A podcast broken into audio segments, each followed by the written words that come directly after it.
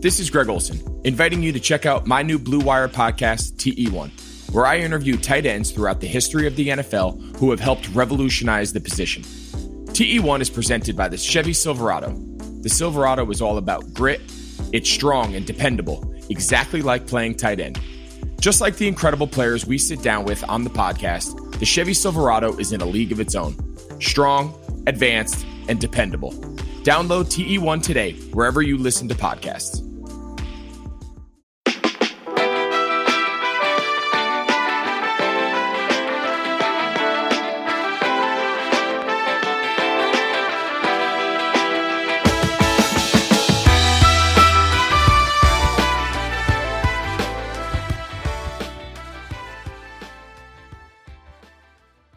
Welcome back to the Limited Upside podcast, our second with Blue Wire. I'm Mike Prada, and today is Monday, September. God, what day is it today? I never know what day is it. Look me look at my computer. 14th, September 14th. Yesterday was the last day of the WNBA regular season. Tomorrow is the first day of the WNBA playoffs, which uh, are we're going to talk about a little bit have a very exciting format. So I've got two WNBA experts on today, former coworkers of mine at SB Nation, who can help talk through what should be a really fascinating postseason, uh, a really wide open postseason after a crazy 22 game season. We're joined by Matt Ellentuck, who you may know as the person that the Las Vegas Aces make fun of on Twitter all the time. Fair. Yeah, that's about all I'm known for. Yeah, you also have a newsletter. Here's basketball, which has a few subscribers, right? Couple, one or two. One or two. And we're joined by Sabreena Merchant, who is still with SB Nation, who writes for the California sites uh, and big time LA Sparks writer. Sabreena, how are you? I'm just picturing Matt in the green jacket now. That's all I can see. I really want. I, it's the worst mistake I've ever made in my life. one regret, and it's not buying that extra so that was not a Halloween costume, correct? No, I tried it on in the store. It was so expensive, but like looking back at it, missed opportunity. And who took the picture? It was a uh, someone we know, right? No? Okay. Anyway, the WNBA playoffs. uh Anyway, the the WNBA playoffs start. It's important to remember. I think most of you who listen to this know, but it's worth reminding. They have two single elimination rounds for the five through eight seeds are on Tuesday. They the winners play the three and the four seeds. Meanwhile, the top two seeds sit and chill and get a double bye until the conference finals begins on Sunday. So we got some interesting matches, but I want to start with some of the big picture questions that kind of will dominate this postseason. Let's start with this one because it's something that I've been wondering about really all season. Uh, that has really been surprising me, and I still can't really get a handle on. How the hell did the Las Vegas Aces, without Kelsey Plum and without Liz Cambage, get the number one overall seed in this year's playoffs? It still feels very strange to say that, Matt. Complete sorcery um, if we're if we're being honest here. I ha- I mean, listen, you, you kind of talked about it like last year. If we're gonna go to the basketball nerd side of it, is like we all knew that Liz Cambage and A'ja Wilson were a bad fit together, right? So we all kind of assumed this would be the A'ja Wilson breakout year. That was kind of expected. Did I expect Dearica Hamby to get even better this year than she was last year? No. Did I think that Jackie Young would go from a player who was just tough to watch in any stretch to a really good bench player this year? Also, no. Did I think Kayla McBride would break out like she did? Also, no. I, I don't. Did I think Angel McCoughtry was going to come back from uh, her knee injuries and play maybe the best year of her career in limited minutes? Also, no. So I don't know. This year's just been nuts for Vegas. Yeah, it's funny because um, Matt was like po- positing this theory earlier in the year that like A'ja Wilson could be the MVP because she was going to have to do so much on Vegas. And like I sort of shot it down because it's like, no, it's always the best player on the best team that wins MVP. Like it's not going to be A'ja. And then like I got a bunch of those receipts yesterday on Twitter. Oh man. yeah. So the, they were not expect. Where were they picked in preseason? They were still really high betting favorites, but I think that's just because they're in Vegas. Okay. Um, but like most people had them like I think like four or five maybe. Like uh, Laimbeer said he thought they'd be like a few games above 500. Yeah. Um, But yeah, I don't think they were projected to like get one of the top four seeds. Definitely not a top two seed. And definitely not the number one seed, which they clinched with a two point win over Seattle after beating the Sparks the night before. Um, they didn't come into the season with their starting point guard and their starting center, Plum and Cambage. With the way they're playing, and the thing I keep thinking about, and we talked about, like Matt alludes to, we talked about this last year with the Cambage Wilson dynamic being a little bit tough with two post players who kind of like to occupy the same space.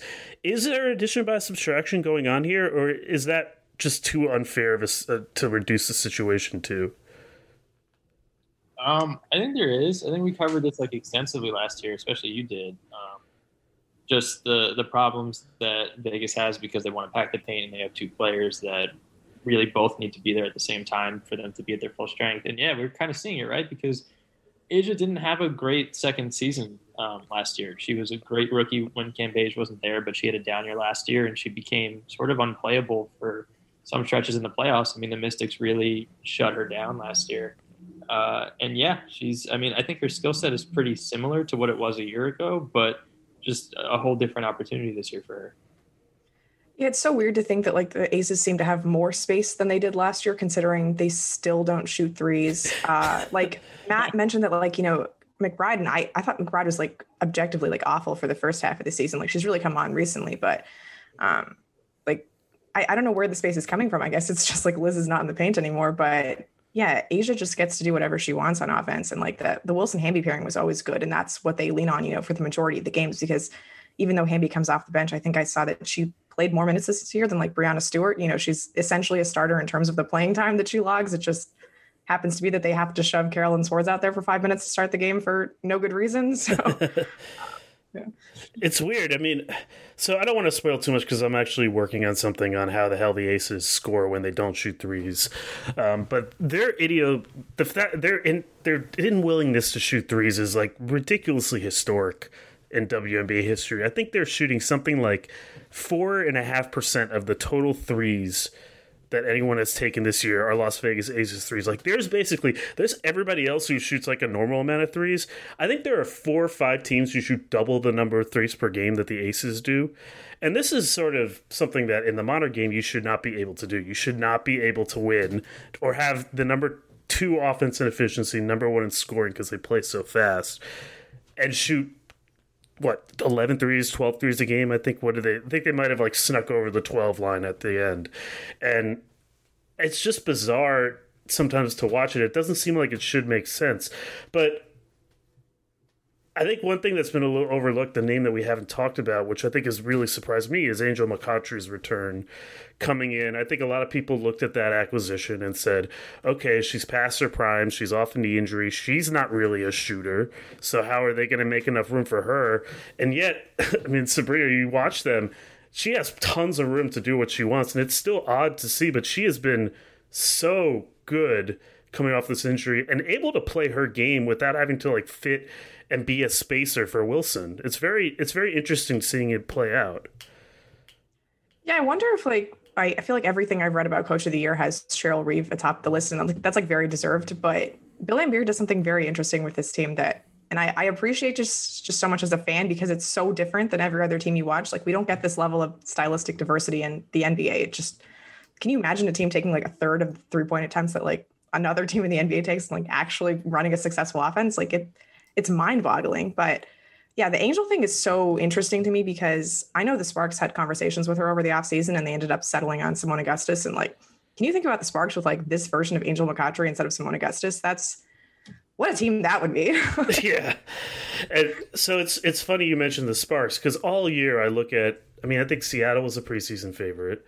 And Seattle had an interesting sort of load managed style year, and they still won 18 and 4. So I think they're pretty good. And LA, I think, was I looked at them as like they're probably the second best team in the league, and they played a couple weeks ago, and it was the game of the year. Jewell Loyd hitting that uh, three from out of bounds. NBA fans might recognize it because it looked exactly like OG Anunoby's shot in the Boston Toronto series, but it seems to me like those teams are built for the playoffs, whatever that cliche means. And I think this is an interesting theme of the entire WNBA is that in the NBA we have this discussion of 82 game players versus 16 game players. Like there are some players that are best suited for the regular season and some that play better in the playoffs. I don't know what the WNBA equivalent would be. Would it be like 22 game players and 6 game players? Would it be like for a normal season it's like I guess 34 game players and anyway, is this dynamic going to play out in these playoffs? Because you look at the one seed and the four seed, I think, are two teams that you you might classify the four seed being the Lynx as as eighty whatever twenty two game teams, whereas the Sparks and and Storm, by virtue of their depth, by virtue of all the playmaking they have, by virtue of their versatility on defense, seem more like teams built for the playoffs. Like, does that dynamic work the same way in the WNBA as it does the NBA? It's a good question. I think I have the same feel for what you're saying and what teams that we know are built to last for a series versus teams that might just win these one offs. Like, I don't know if anybody really thinks the Mercury in their current state are going to be able to survive a five game series, considering how shallow their bench now is, even if their star power is so tremendous. Like, there are only a handful of teams uniquely built with uh, seven or eight or nine players that they can run at a time along with that superstar level talent at the very top. And I think that the Storm, Aces, and Sparks are those three teams.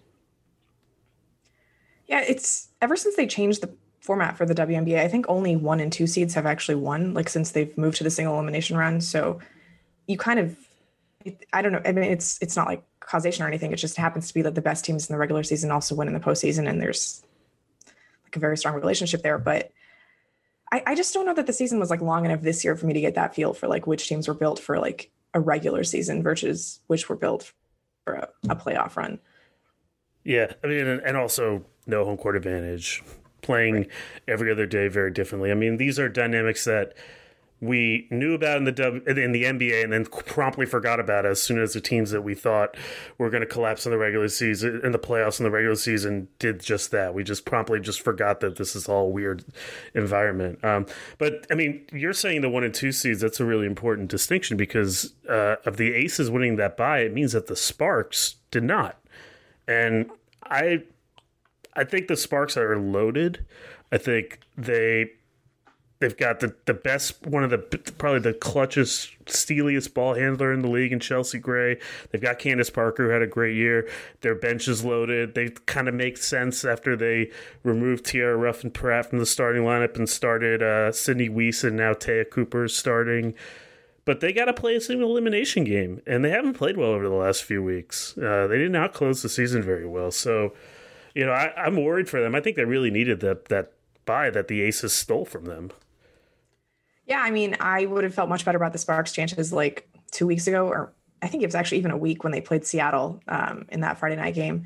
Uh, but then, like, this was the one team that had the biggest depth advantage in the W, like throughout the entire season. You know, they brought in 12 players. They actually play like 10 of them on a regular basis, which I don't think most teams do. Uh, and then they just got hurt in the last week. You know, like Sydney's out. Um, Brittney Sykes missed a game. Tierra Ruffin-Pratt also missed, uh, is has a dislocated shoulder now. So uh, it just forces the Sparks to play like a little bit bigger than they want to. And Fisher clearly doesn't trust any of his backup bigs like at all. So that's just uh, not the place they wanted to be heading into the postseason. Yeah, I mean, can they beat the Storm? I mean, is this still the Storm's title to lose, or is it not? I like the Aces better than the Storm, honestly. Uh, really? Yeah, I mean, and it's not just because you know they they won the last game because I don't know how representative that is considering you know Stewie and Bird were both out, but the Aces seem to be getting better as the season went along, and I thought the Storm peaked like early August and haven't looked quite as good since then, which could be like a function of you know just not playing their best players as many minutes. Like you know we mentioned that Hamby played more minutes than Stewie, but uh, I don't know. A'ja Wilson just has like a that feel, you know, like best player, best team, gonna win the title. Like it happens so often in the W. Matt, are you still on Storm winning this thing?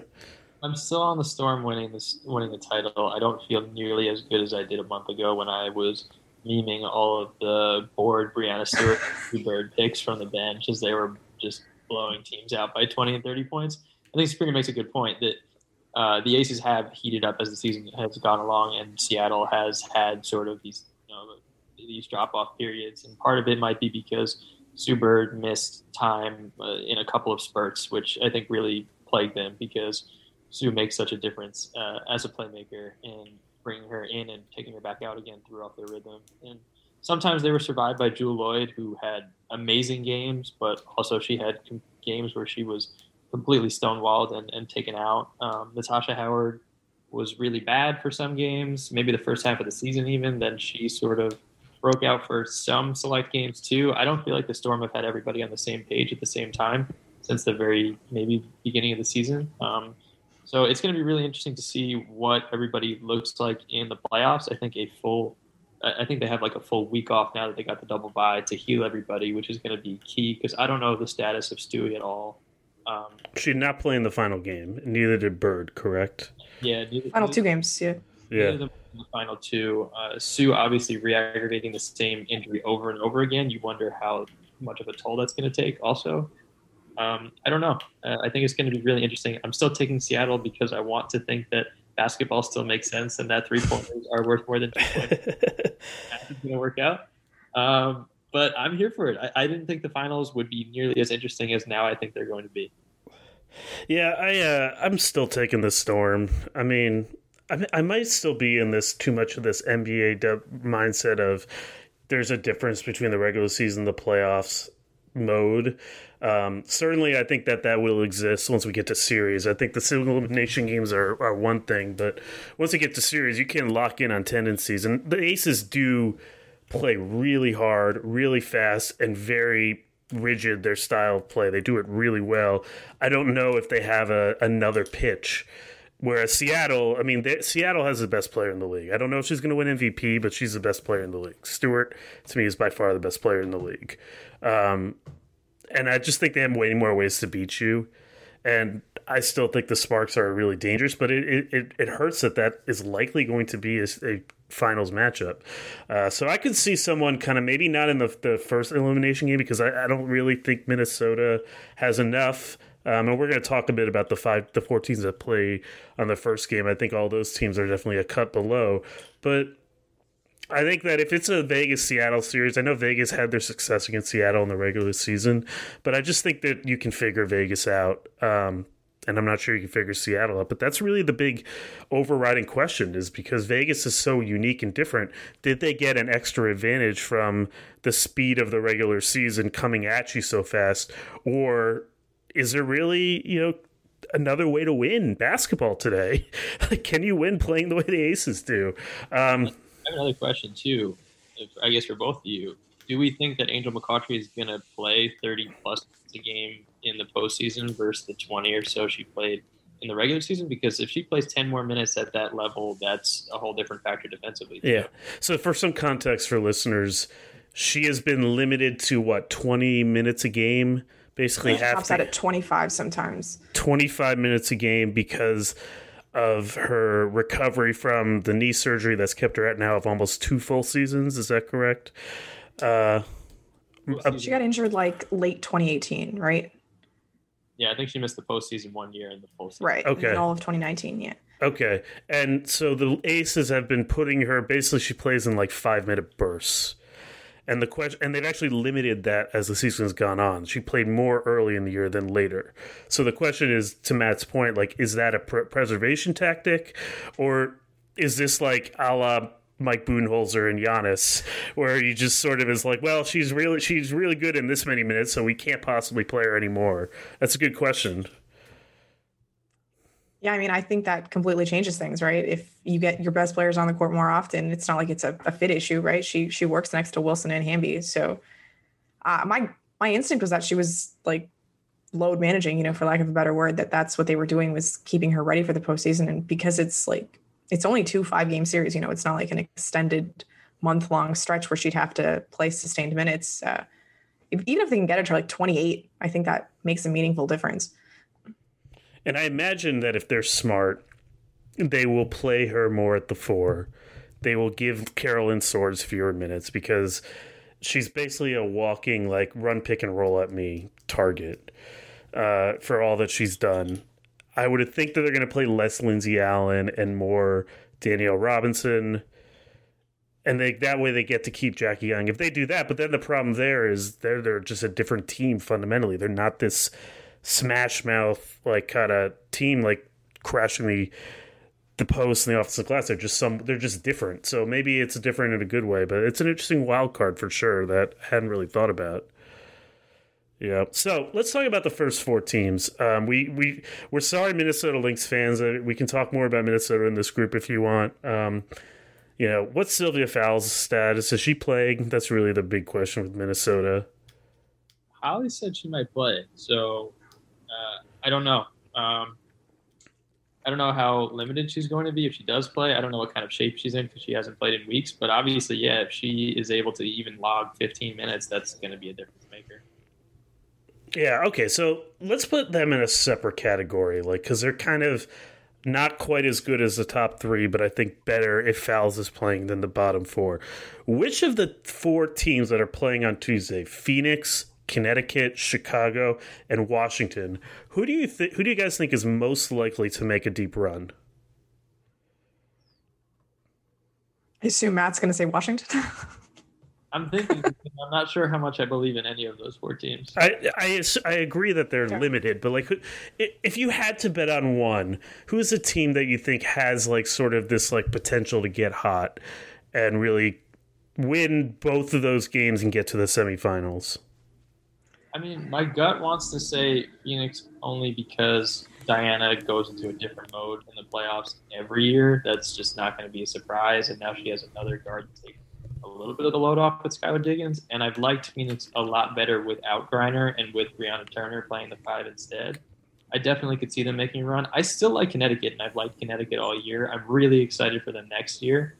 Um, obviously, when they get Jonquel Jones back, but Alyssa Thomas just creates so many problems for teams um, defensively. And DeWanna Bonner, listen, she's not the most effective shooter in the league, but she there is some value in being able to create your own shot, and she can do that seemingly against anyone. So um, I guess my pick is Phoenix. My backup would be Connecticut. I don't believe particularly uh, hard in, in, any of those four teams, though.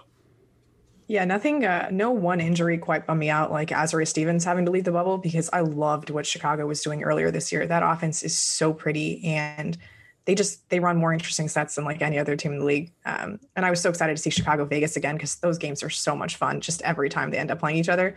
Um, I mean, so maybe if Chicago plays Vegas, that's a series they could win, but I don't see that happening. I don't see, think they're going to get that far.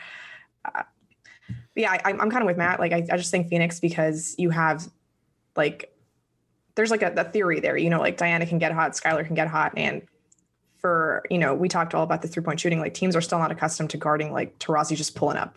You know, they don't, they don't game plan for that all the time because she's gotten even more aggressive over these last few weeks, just like not even considering going into the paint. It's just, you know three after three after three and that like there's a there's a way that could work you know i mean it's it's a short series you know single elimination and then even a best of five so it's possible that lasts just for a few games and that's enough to get phoenix going yeah i'm bummed out by chicago too i was expecting much more from them i think DeShields' status really messed them up. Even though Kahleah Copper's playing well, it kind of just, I mean, they don't don't guard anybody. Uh, you know, that's really what yeah. it comes down to. Like they just, they made no progress defensively, and it's really too bad. I, I think Connecticut's pretty dangerous. I don't know, man. Like I, I if I had to rank like just the, the teams in the tournament, just one through eight, I think they're number four and I guess a lot of it depends on whether Briann January is healthy. Is she going to play in these games, or is she done with that finger injury? That I'm not sure. I know um, Holmes out. Yeah, but I don't know about January. I'm not sure if anything So when Jasmine Thomas is supposed to play, though, right? I believe so. I also can't keep up with everyone. Connecticut, I feel like it's one of those teams that every time I look at their report, they've got somebody else who I didn't know got hurt. and Alyssa Tom or uh, Jasmine Thomas has been struggling with the foot injury. right, the plantar fasciitis. Yeah. yeah, but she, I mean, so when they have their four main core players plus uh, Brionna Jones, who's playing for Jonquel Jones, they've been really good when they have struggled, it's because they had injuries. January had COVID. uh, and came late. Uh, Jasmine Thomas missed a bunch of time, and their bench is very shallow. But again, maybe I'm like overplaying this sort of playoffs versus regular season thing, but they've got someone a number one scorer that is going to be a really difficult player to guard. They have they have their best lineup is really good, and one of the problems they had, I think, was that Bonner wasn't always on the same page with everybody this year in terms of their offense. But in the playoffs, they can play the matchup game a little bit differently. Like I don't know, they really scare me. If uh, if January is playing, I think that they're a real threat. Yeah, I definitely agree with that. That's another reason why I'm so excited for the next year. I know we're talking about it this year, but yeah. like, I think John with that group, I, I I'm, I'm it stinks we didn't get to see that this year. Yeah. So here's a here's a stat that just blew me away that I think is really significant. Their starting lineup of Bonner, January, the two Thomases, and Brionna Jones they played 100 minutes together this season, which is the most, but it's not very much for a top lineup. Plus 28.1 net rating. So when they have their good players, they're as good as I think any team in the league. And so it really, to me, it's a question of whether January is going to play because I think they really need that person that kind of connects everybody together, and she's that. But if she's playing, like I, I just think they're really, I, I would be scared of them. Like if it's if it's Vegas and Connecticut, like I think that series is more of a toss up than people think, and maybe I'm overrating Connecticut, but I mean, just look at them compared to last year, the starting lineup. I think they have no Jonquel Jones is a big massive downgrade, but I'd rather have De- DeWanna Bonner than Courtney Williams, and I'd rather have Briann January than Shekinna Stricklen. Yep. So I, I just think they're really dangerous. So do we all have? Do we both have the? All three of us have the same two teams winning in the first round. Well, let's yeah, talk. Connecticut and Phoenix, right? so, is there any chance for Washington? I think we do have to give some love to their finish. They had this very weird season where they started off really well and it finished really well and basically sucked in the middle. Um, but they stole that last playoff spot. Myisha Hines Allen having a great year. I, am not the biggest fan of Phoenix's team. I just, but I, I don't know. I, I, I think that I don't think the Mystics are really that good either. um, so I, I don't know. I just think it, it will be a fun game. It, it, that I think will be more competitive than the Chicago Connecticut game. The Mystics fought, man for them to make the playoffs is so crazy based on how many pieces they've lost. Not even not only just before the season started, but as the season kept going on. I think it's so crazy they're in the playoffs. But I agree with you. Yeah, I'm, I'm not I'm not too into them uh, as a team being able to, to make any upsets here.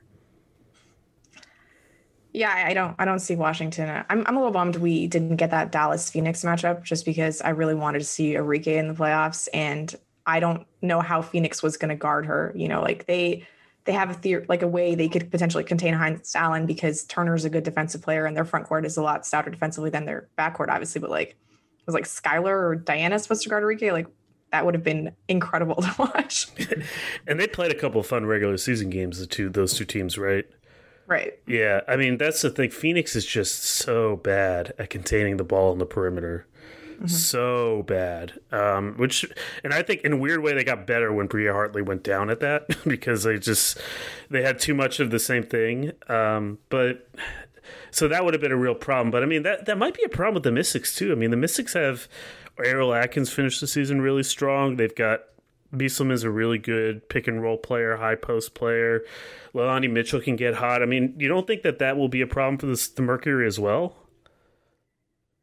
Uh, I mean, I like the Leilani revenge game. You know, those are as fun. there's a couple of those, right? Like Shatori's on uh, Phoenix now. Right, Shey Peddy too. Mid-season revenge game, a little thing going on. Uh, but yeah, I just don't think that like anyone on Washington presents the same perimeter challenges that like Dallas would have. Uh, they're just a little bit more within Phoenix's wheelhouse in that regard. And like, is Leilani supposed to guard who who guards like the best player from Washington yeah. like on the perimeter? Well, that's a problem. Yeah, that's a huge problem. Yeah. Is because Leilani Mitchell, a really good player, but really poor defensive player, just too small. That's going to be a huge problem. You know, so I, I see that. I guess if you're jiggling the matchups, what you'd have Ariel Atkins on Taurasi, and then would you have uh, Kiara Leslie or uh, what's the name of the, the, the one who had that great comeback whose name I keep mispronouncing? Stella Johnson. No, no, the the one who came back from injuries. Oh, Gemelos? Yeah, Oh, Gemelos. That's right. Um, she would guard Diggins Smith, and then you try to hide Mitchell on Walker Peters, or Wa- not Walker Peters, uh, Walker Kimbrew. I'm Right. I'm thinking about soccer right now. I'm sorry. um, yeah, so I guess that's what you would do. And the absence of Griner, and she's not coming back, right? No. So Matt, you think that made Phoenix better? I think Phoenix has like been better. Um, Turner Turner's been a really great piece. I, I, it's really interesting. I, it's something I have to really boil down the numbers to to really explain Griner and if she's finally getting phased out with her um, more traditional center ways, her uh, sort of lack of um, ver- uh, verticality and things like that. Um, but Phoenix has gotten really hot. They've been really dangerous because Diana has now just been in full chuck threes up mode, and I think Skylar's been free to run her offense too, shooting and running off pick and rolls. And I think everybody's roles have just been cleaner and more defined. And Turner's been a force. Yeah, I think what Matt said, like just their roles are clarified. And uh, Griner, I think, was always a little overrated defensively. Like Phoenix is never as good defensively as you would expect them to be, considering like what she projected to be as like an interior force. Uh, and then just like not having to factor her in on offense, I think just makes things easier for Diana and Skylar because Turner is just willing to do whatever on offense. And she's just a ridiculous rebounder, which again, Griner never was, despite like what you would expect for someone her size in this league. It's also interesting because the W's missed like their best centers this year that Griner would usually thrive in those matches. That's a good point. Griner guarding Cambage is always a sight. Griner guarding Sylvia Fowles is always- always a sight. But now every, all those teams are trending down into smaller bigs, and that's been tougher. It, seems like the roster was a little mismatch where you've got you've got three really good pick and roll scorers, and the idea is in uh, Taurasi, Diggins Smith, and Hartley. And the idea is you'd sort of be able to swing from one pick and roll to the other. But then you have Griner, who's much more stationary and much more of an interior scorer as that screener. It didn't quite match. And then on the other end, Griner is too slow to be able to cover for their defensive weaknesses. So now you take out one of those ball handlers, you put in a defensive player like Walker Kimbrough uh, or Sophie Cunningham's played a little bit more. And then you take out Griner and you have a more mobile big. And I think Kia Vaughn has played a lot of Griner's minutes, right? Good. Yeah, and then now it just sort of it does fit together more. I just I mean it's also hard to bet against Taurasi in elimination games. She lost her first one, I believe, in 2018, right? Yeah, I think she's like what 14 and 1 now. 13 or 14, one of those. Something Yeah. Yeah. And even then like it was so close. yeah, that that that uh Seattle Phoenix series from 2018 I think still the best series I've ever seen. Uh best women's series I've ever seen. Uh just amazing. Um we spent a lot of time in Connecticut. We'd spent a, we didn't really spend a lot of time in Chicago. Um we think Connecticut will probably win that game. Although, you know, look, if Chicago can get hot too. Um, but I, I think Connecticut's just got better star power. And then that leaves, you know, Minnesota, the Sparks. I mean, if you're the Sparks probably don't want to see Connecticut or Phoenix, I would think. they can't see Phoenix. Oh, they can't see Phoenix. Wait. Phoenix yes, that's right. Phoenix is five. You're right. Um, that's right. My bad. And yes. honestly, I feel like they'd rather play Connecticut than Chicago just because it's always been a bugaboo of them, like just trying to defend the three point line. So it's just, and this is not last year's Connecticut, so I don't think it's going to happen like that. Yeah. The Limited Upside podcast is sponsored by Indeed. Even though sports had a break, your business didn't. You have to keep moving, and that makes hiring more important than ever. Indeed is here to help. Indeed.com is the number one job site in the world because Indeed gets you the best people fast. Unlike other sites, Indeed gives you full control and payment flexibility over your hiring. You only pay for what you need. You can pause your account at any time, and there are no long term contracts. Plus, Indeed provides powerful tools to make your search that much easier, like sponsored jobs, which are shown to be three and a half times more likely to result in a hire. With 73% of online job seekers visiting Indeed each month, Indeed is going to get you the important hire you need just like they have for over 3 million businesses. And right now, Indeed is offering limited upside listeners a free $75 credit to boost your job post. That means more quality candidates will see it fast. Try Indeed out with a free $75 credit at Indeed.com slash Blue Wire. This is their best offer available anywhere. Go right now to Indeed.com slash Blue Wire. Terms and conditions apply. Offer valid through September 30th. The wait is finally over. Football is back. Holy crap, football is back? That that really snuck up on me. Anyway, you might not be at a game this year, but you can still be in on the action at Bet Online. Bet Online is going the extra mile to make sure you can get on the, on every possible chance to win this season. From game spreads and totals to team, player, and coaching props, Bet Online gives you more options to wager than anywhere else. You can get on on their season opening bonuses today and start off wagering on wins, division, and championship futures all day, every day. Head to Bet Online today and take advantage of all those great sign-up bonuses. Don't forget to use promo code BLUEWIRE at betonline.ag. That's Blue Wire, B L U E W I R E, all one word. Bet Online, your online sports experts. Um, here's another. I'm gonna. Here's like kind of one other question that I'll sort of close with, and one other sort of thought for people who. Uh, this is kind of helpful, I think, for people who are just getting into the WNBA. Last year, there were a few breakout stars, people that maybe were always doing their thing, or people that really stepped up their game and became more household names. I'm thinking of Emma Meesseman, who won Finals MVP, who's been around for a while, but people realize how good she was. Kelsey Plum in the Aces series uh, was another one of those players that just got a lot of attention. Who are this year's sort of candidates to be like the, oh, I didn't realize she was that good stars of this year's playoffs? The breakout, sort of the people that we all know about Stewart, we all know about Wilson uh, who are some players that I think are going to make themselves more household names throughout this postseason? I think Alysha Clark.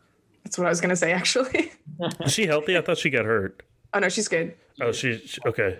Yeah, I wanted to put her on something. I need, like, I felt the need to give her some type of award this year. I didn't end up picking her for anything, but she has had a hell of a year. I mean, on both ends, she's really been an anchor for Seattle, and they really needed her because they've been battling injuries throughout. I mean, She's an excellent shooter. She's an excellent passer. She's tasked to guard the best uh, guard every single game. Um, she's a really key piece, and she can heat up at any point. I mean, what did she have? Like the first 11 points of the, of the game yesterday, or something nuts like that. Yeah. Um, you know, she can she can light up light it up for a half and, and become one of the top scorers for Seattle in a playoff game for sure. Yeah, it's interesting because I feel like uh, she probably was given an opportunity to do more last year and it was just a little bit out of her comfort zone when they sort of ended up just making her a spot up shooter for most of that offense. Uh, but she she kind of just like fills in the spaces right? Like she she moves around a lot on offense and then like defensively i know it was funny watching the aces games like against la and seattle back to back over the weekend because the sparks keep making this case for like brittney sykes for defensive you know all defensive team or defensive player of the year or whatever and like just watching Clark guard McBride versus like Sykes guarding McBride is just an entirely different level of what they're capable of doing. Um, but yeah, it, I mean, I don't know if you can consider like a 33 year old like a breakout player, but she's really good. And I don't think she gets the love that she deserves just being like super important to what Seattle does. Yeah, oh, I love watching her play. Just love her game. Just the perfect role player in so many ways. And she mm-hmm. has shown, you know, it's interesting you mentioned. So last year, obviously, Seattle didn't have Stewart and Bird, so they had a lot of these roles rejiggered. Players then this year now had to go back into sort of their smaller roles. I'm thinking Howard really struggled with it. Jordan Canada really struggled Canada, with it. Canada, yeah. But Clark really seemed to take the positives of that experience where she has a little bit more juice now off the dribble.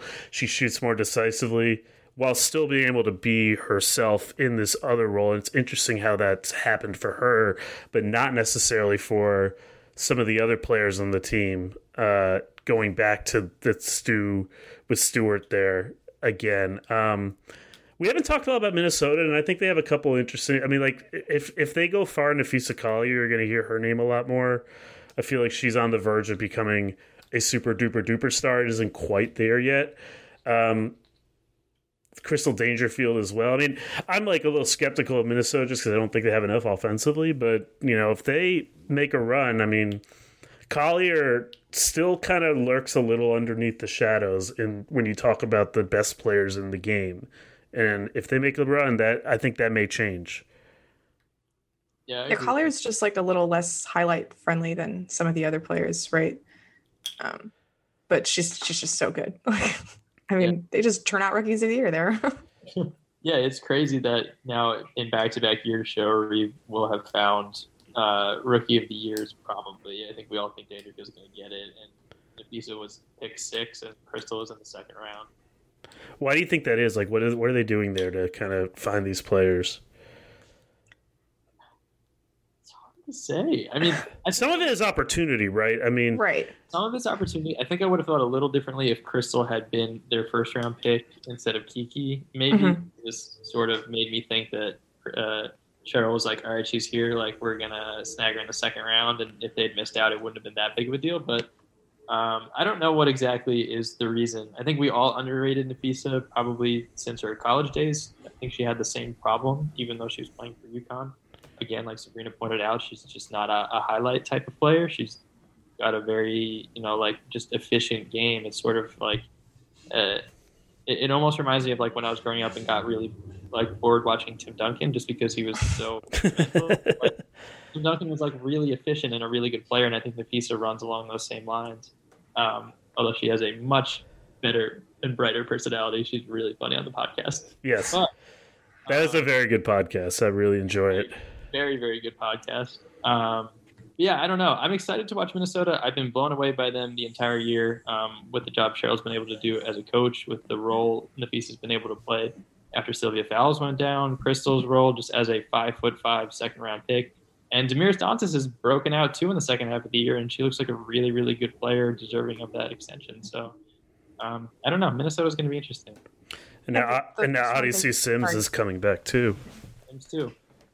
Yeah, the first round thing is so interesting with Crystal because like I feel like we all mocked her to Minnesota in the first round of the draft. Like I just sort of think of her as Minnesota's first round pick, you know, like they they needed a point guard and she was there and then nobody else picked her up for some reason even though like Kathleen Doyle and a bunch of other people went in that range. But uh yeah, I think it with her is just like opportunity, right? Because like you said, you know, Sims was out for the first part of the season and they just needed someone like who could play like her. And it I think a lot of it comes down to Minnesota's coaching staff. I just think they're better than like a level above, you know, a lot of the other staffs in the league and that just allows them to develop players better than they would in other situations.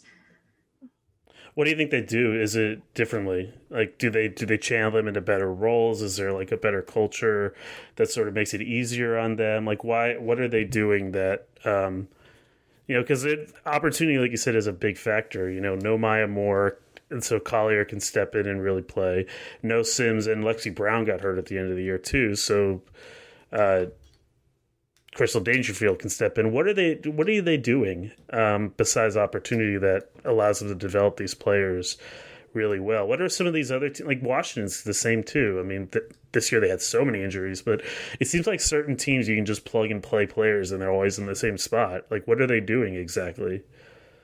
I think some of it might just come down to as corny as it sounds, the culture that each group brings. It really makes a difference in how comfortable younger players are, like able to in being able to play their game. I think I didn't expect Crystal to be able to go full Crystal as a rookie, like shooting from wherever she wants, um, without any restrictions or hesitations from um, coaching staffs, and and her being able to get free reign off pick and rolls and things like that.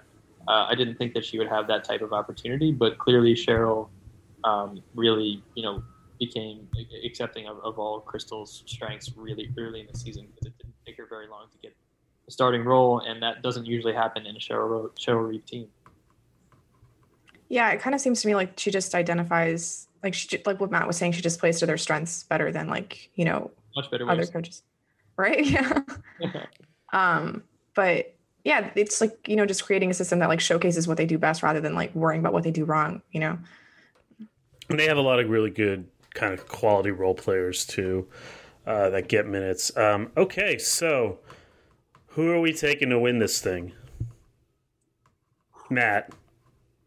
First of all, one thing we didn't talk about briefly is I think it's super interesting that I, obviously I don't want to say that they punted because I don't know the true health status of Stewie or Sue Bird, but I think it's really interesting that neither of them played in a game that would have had them play, uh, had them avoid playing the Sparks in the semifinals. Um, so that makes me a little hesitant uh, because they're going to have a much tougher semifinals matchup than Vegas will. Um, I'm still taking the Storm, uh, but I'm going to take them in five games over the Aces. And Sabreena, you're on Aces bandwagon, right? Yeah, I'm gonna go with Vegas. Um, just I just find them so fascinating. They're just they're such a weird, weird team, and like uh, they just run down your throat, and they do all of these things that I really like. Um, other than the fact that they don't shoot threes, which I also really like. You know, it's just a it's just a fun way of going about the game.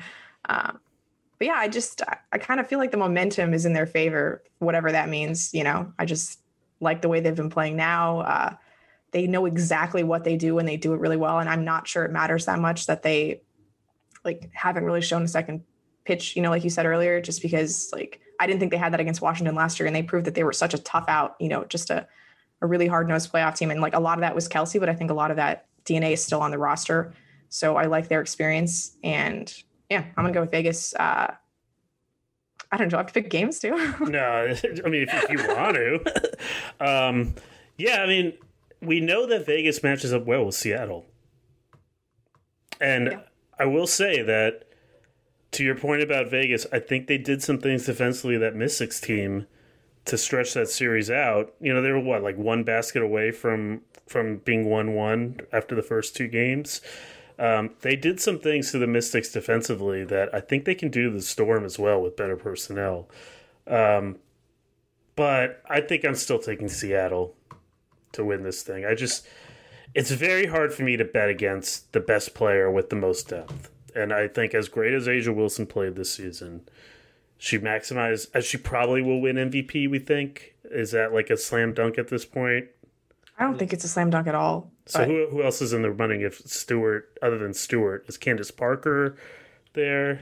I think it's gonna be like a very tight one two between her and Stewie.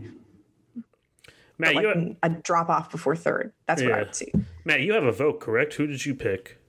I stressed about this for so long, and I think honestly, you can make a case for either one and not be wrong. Uh, in literally the final 15 minutes, I changed my vote, and I, I did wind up picking A'ja Wilson. Okay.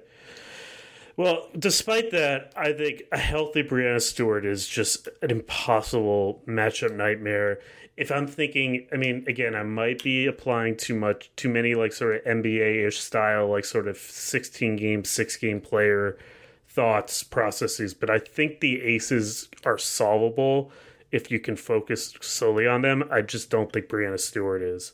And I think I'm not sure Candace Parker really is either, but she's more solvable than Breanna Stewart. And to me, like at the end of the day, I think that's what's going to be the difference for Seattle. So I am taking Seattle, uh, and I'm taking I think that if Connecticut's going to get to the to the finals versus Vegas and give them a major run for their money, so you know that's where I'm headed. I'm leaning right now. I think a lot of respect to the Aces. I think it'd be very interesting if they win because of how differently they play. Uh, they are just, but I also know that I always overrate the teams that play differently because I want them to win. That's just like my biggest weakness. I think Matt's obviously very anti aces too, you know, as is as known on the internet. So Yeah. Oh my god. Wait, so Matt, you picked the storm. Like what are the aces gonna do if they win the title? Do you want do you want to like so much fun with that headband matching thing? I played it so many times. content out of it. That's the issue here. Where could you put the headband like around the trophy? Like I don't know, how could you incorporate the headband? What if it's like here's A'ja Wilson accepting her uh, her Finals MVP award and she's got the green jacket on? or really, it'd be funnier if it's Bill Laimbeer. Honestly, I'd love either way. All right, so those get started on Tuesday. Uh, seven and nine, I believe, are the two games. Um, And then again, Thursday, 7 and 9, Minnesota playing the lower seeded team that advances. Uh, the Sparks playing the no Minnesota playing the higher seeded team that advances. The Sparks playing the lower seed on Thursday, and then the conference finals. Vegas playing the lowest remaining team, and Seattle playing the higher remaining team on Sunday. Go follow here's basketball uh, along with the other two people that do, as you mentioned. Um, it's a really awesome newsletter to keep yourself up to date with the league. Follow Sabreena's work on Silver Screen and Roll, SBNation.com. Uh, where where are you publishing these days? I'm mostly doing Clipper stuff right now, actually. Okay. Uh, we're purposely not talking about them. well, they're the reason that there's too many games on Tuesday. If it's their fault. Yeah, it is their fault. That's a yeah. good. You know what? That's a good way of putting it. You know, maybe if if Doc played Montrezl. No, I'm just kidding. We're not going here. um, yeah. So follow her work there. Uh, this has been really fun. Really, really fun season. Really fun league to get into, and some very fascinating stakes with the first round series and going beyond. Friends, thank you for joining me on this WNBA playoff preview. I'm just going to make one final plea for the WNBA to end single elimination games because they're fun to talk about, but they suck. Not a fan. three game series. I love it. I, kinda... I just like. I mean, you get to the playoffs and you play one game, and it's like, all right, well, we're done. You know, just I like, I like, I like deserve a little bit more. I like it for the first round. I like it less for the second round. Okay, that's fair. So you think it should be what single elimination, then three game series, then five game series? Something like that. Five straight up. I mean, it, they made the rule in large part so that the Lynx and the Sparks could play each other, right? I mean, let's be real about this. Basically, the conference imbalance is insane. I mean, like the top five teams this year are Western Conference teams. Hmm. Well, why even have conferences then? So they can announce a conference player of the week. I don't know. It's just like no reason. Wait, is that true? The top yeah, that is true. Connecticut was the best team in the East this season, and they were below 500. Yeah, I forget if Connecticut or Chicago was six or seven, but they're both, yeah. Oh, right. Chicago. Yeah. Wow. Yeah, so why? It, I mean, it works out well this year, but I mean, that's why they did the single elimination, right? I mean, that's really the only reason. It was to yeah, ensure mean, that you could get like that series. You can, like, rejigger the playoff, you know, formation without, like, doing, you know, uh, one and done format. I kind of like Matt's idea of just the first round being single elimination. I think that's a good compromise because there really are thrilling games, and this year you don't have the problem of you know travel where you're traveling across the country for these single elimination games. That's what really killed Phoenix. La- was it Phoenix last year? I know there's one year where the Sparks just had nothing left. Yeah, like I, I remember in 2018, the Sparks played in LA on Tuesday and then had to go to Washington on Thursday, and they were the early game on Thursday for some reason. They just yeah. done. Yeah. Yeah, you don't have to worry about that this year. That's one positive. Um, but yeah, anyway, it all gets started on Tuesday. In about three weeks, we will be seeing the latest Las Vegas Aces uh, Twitter drop on Matt. So let's look forward to that. We'll come back and do do this again when that happens, right? Oh, fine. anyway, friends, this has been the Limited Upside Podcast.